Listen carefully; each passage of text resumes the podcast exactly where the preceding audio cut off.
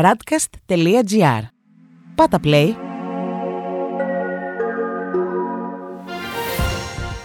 World Desk Ο γύρος του κόσμου μέσα από τα πρωτοσέλιδα ευρωπαϊκών και αμερικανικών εφημερίδων για την 22η Ιουνίου 2021. Απόλυες για Μακρόν και Λεπέν στις περιφερειακές εκλογές. Ο Σάντσεθ ανακοίνωσε την αμνηστία για τους Καταλανούς αυτονομιστές πολιτικούς. Στη Γαλλία, ο πρώτος γύρος των περιφερειακών εκλογών έδωσε νέα οπτική στα πολιτικά πράγματα της χώρας.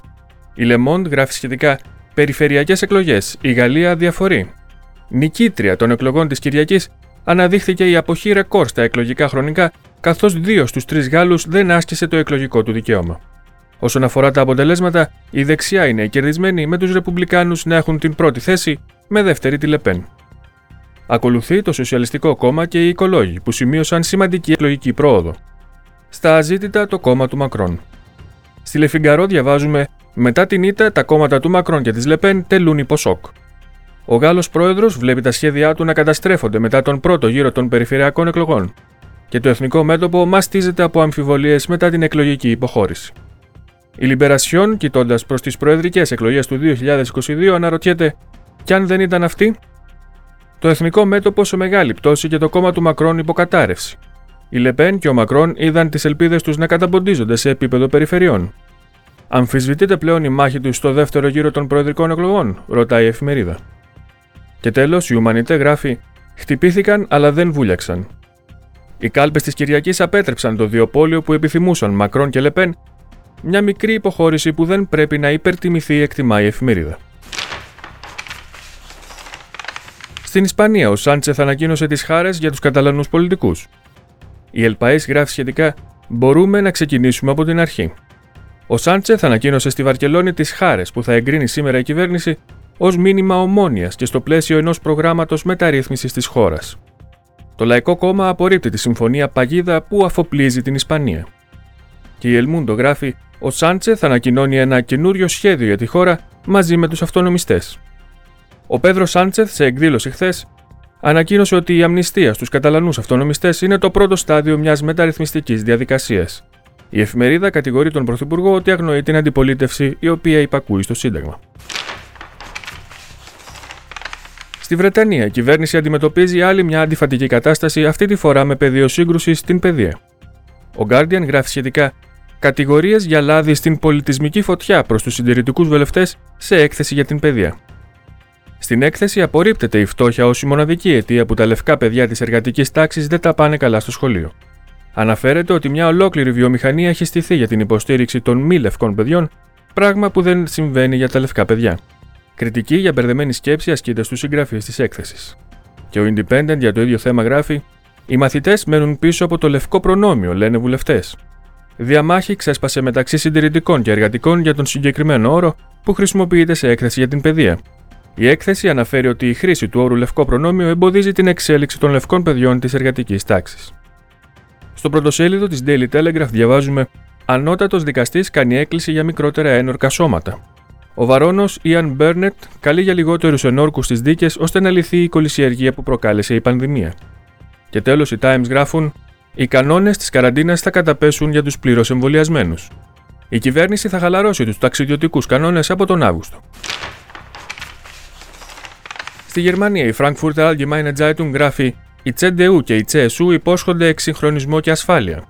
Η Ένωση αποκλείει τις αυξήσεις σε φόρους από το εκλογικό της μανιφέστο, με αποτέλεσμα να δέχεται τα επικριτικά πειρά από το S5. Και η Die Welt για το ίδιο θέμα γράφει: Η Ένωση υπόσχεται σταθερότητα και εξυγχρονισμό της χώρας. Ο Λάσετ και ο Ζέντερ παρουσίασαν το εκλογικό πρόγραμμα και έδειξαν ενωμένοι μετά την ταραχώδη επιλογή για την υποψηφιότητα για την καγκελαρία. Πολλά τα σημεία κριτικής από τους αντίπαλους πολιτικούς σχηματισμούς. Τέλος, η Süddeutsche Zeitung γράφει Οργή για τον Jens Σπαν. Υπεύθυνοι για την παιδεία από όλα τα κόμματα είναι κάθετα αντίθετοι με την ανακοίνωση του Υπουργού Υγείας ότι τα σχολεία θα επιστρέψουν στις εναλλάξει παρακολουθήσεις το φθινόπωρο. Αναδίπλωση του Υπουργού μετά τις αντιδράσεις. Στην Ιταλία το σχέδιο ανάκαμψης εγκρίθηκε, ενώ αναμένεται να σταματήσει η χρήση μάσκας από την επόμενη εβδομάδα. Η Λα Ρεπούμπλικα γράφει σχετικά το τσεκ από την Ευρώπη. φτάνουν στη χώρα τα πρώτα 25 από τα 235 δισεκατομμύρια του Ταμείου Ανάκαμψης. Παράλληλα, οι Ιταλοί ετοιμάζονται να πούνε αντίο στις μάσκες στις 28 Ιουνίου. Στην Ιλμεσαντζέρο διαβάζουμε Ταμείο Ανάκαμψης ναι στο σχέδιο της Ιταλίας. Η χώρα πέρασε το τεστ με άριστα. Η πρόεδρος της Κομισιόν θα βρεθεί στη Ρώμη για να ξεκλειδώσει τα πρώτα 25 δισεκατομμύρια. Η Λαστάμπα κυκλοφορεί σήμερα με τίτλο Κάτω οι μάσκες από τις 28 Ιουνίου.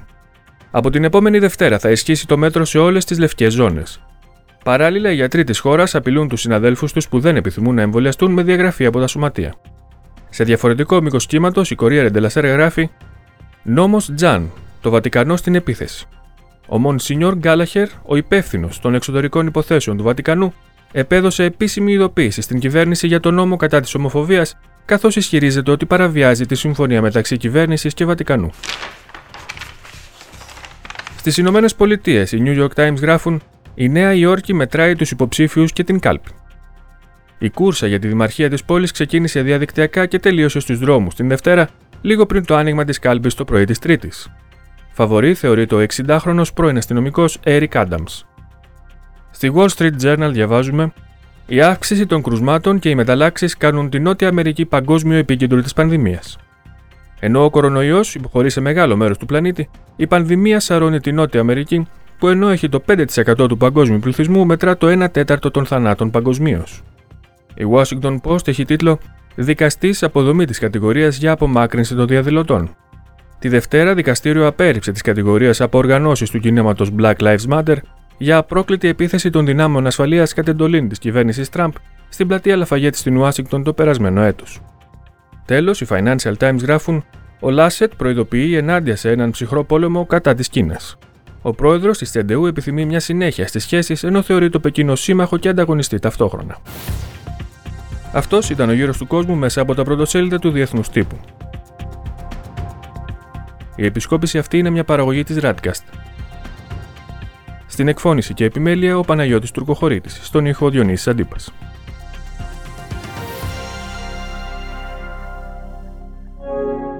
Ακούσατε ένα podcast της radcast.gr. Ακολουθήστε μας σε όλες τις πλατφόρμες podcast και στο radcast.gr.